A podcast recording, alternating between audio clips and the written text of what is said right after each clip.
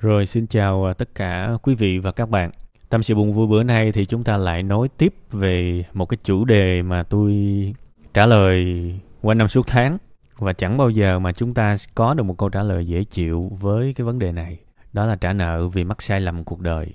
Thực sự là tôi sẽ vẫn tiếp cận những cái vấn đề này vẫn là với hai bước thôi.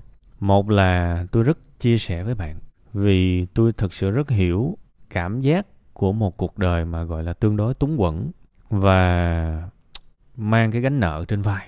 Vì tôi cũng đã từng chứng kiến rất nhiều người xung quanh.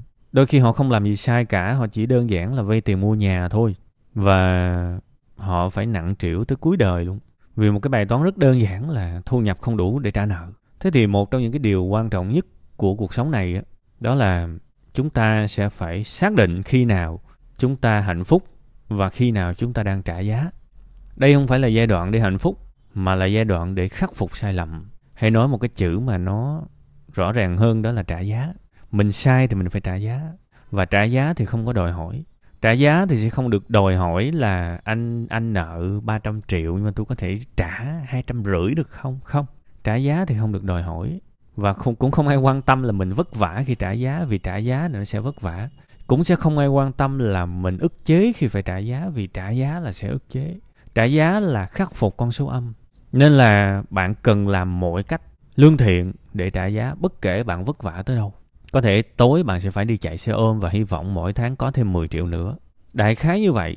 Và bạn cần làm những công việc không có đầu tư về tiền trong tình huống này. Vì nếu bạn đầu tư tiền để làm việc này việc kia trong cái này mà bạn không có kiến thức rất có thể bạn sẽ lại lỗ thêm. Và đó lại là một cái sai lầm và rất nhiều người mắc phải đang mắc nợ lại lại lại cầm cái số tiền còn lại lại đi kinh doanh mới chết. Chứ trong khi không biết một nút nào về kinh doanh thì vào để người ta thịt mình thôi. Chứ làm sao mà thắng được. Rồi có người cầm tiền đi đánh bài để gỡ lại. Thì bây giờ cục nợ là cái chén thì bây giờ nó nó ra thành cái thau. Cũng khổ. Nên thành ra hãy đi làm mọi công việc lương thiện và cầm tiền tươi để trả nợ. Và xác định một, hai năm cũng được. Tôi phải cố gắng tôi trả nợ. Tôi phải cố gắng sống chết để thoát ra khỏi cái tình trạng này, rồi sau đó tôi mới có quyền được hạnh phúc. Tôi mới có quyền được ngủ ngon. Còn bây giờ thì tôi đang trả giá chỉ có cách đó thôi. 15 triệu lương cứng, thêm 7 8 triệu 10 triệu xe ôm, giao hàng gì nữa đó. Được nhiêu đó, cuối tuần chạy nhiều hơn, đúng không? Thứ bảy, chủ nhật chạy nhiều hơn, bù lại. Mỗi tháng 25 triệu, trích 22 triệu để trả nợ và đổ xăng. Còn 3 triệu, ăn mì gói sống cũng được. Vì không đòi hỏi tôi thấy người ta trả nợ kém là bởi vì người ta luôn muốn được hưởng thụ được sung sướng và được thông cảm được công bằng trong những lúc vượt khó này. Tôi rất hiểu nha tôi không có trách nha. Nhưng mà tôi chỉ muốn cho bạn hiểu một, thêm một điều nữa. Chỉ có những người không mắc sai lầm mới có cái quyền đó thôi. Và mình phải thừa nhận là mình có sai lầm đó và mình nhanh đi để trả. 300 triệu thì đâu đó tầm năm mấy trả hết. Nếu mà một tháng để dành được 20 triệu hơn sẽ đau lắm chứ khi mà mọi thu nhập của mình toàn được trả nợ. Nhưng mà hy sinh một năm đi, để phần đời còn lại mình được được thoát, được được được thoải mái. Thậm chí là thi, hy sinh hai năm, để mấy chục năm còn lại, mình được thoát. Mình đặt cho mình một cái mục tiêu là 30 tuổi mình sẽ hoàn toàn hết nợ. Cũng được. Rồi sau đó làm lại và xem đây là một cái bài học đau đớn của đời người để không mắc phải nữa. Tương lai vẫn còn đầy sự lạc quan, chỉ là một cái sự khó chịu trong ngắn hạn thôi. Ha?